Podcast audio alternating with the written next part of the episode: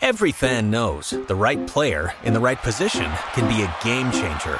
Put LifeLock between your identity and identity thieves to monitor and alert you to threats you could miss.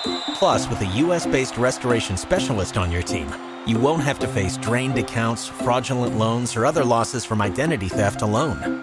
All backed by the LifeLock Million Dollar Protection Package. Change the game on identity theft. Save up to 25% your first year at LifeLock.com slash aware.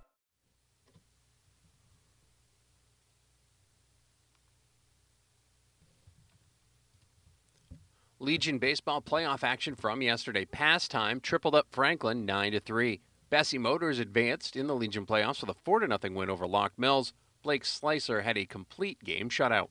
Gardner blanked Augusta 4 0, and Rogers pulled away from Highland Green. Sea Dogs back in Trenton tonight, continuing their three game series with the Thunder at 7 p.m. Pre-game coverage begins on AM 780 1450 Talk from Maine worldwide at WTME.com starting at 6:40 p.m. Matt Kenseth won Sunday's New Hampshire 301 in Loudon but failed the post-race inspection. More on that tonight on NASCAR Live, 7 p.m. on 92.7 and 100.7 The Ox. Sprint Cup Racing is back in action this Sunday at Indianapolis Motor Speedway on your main racing stations.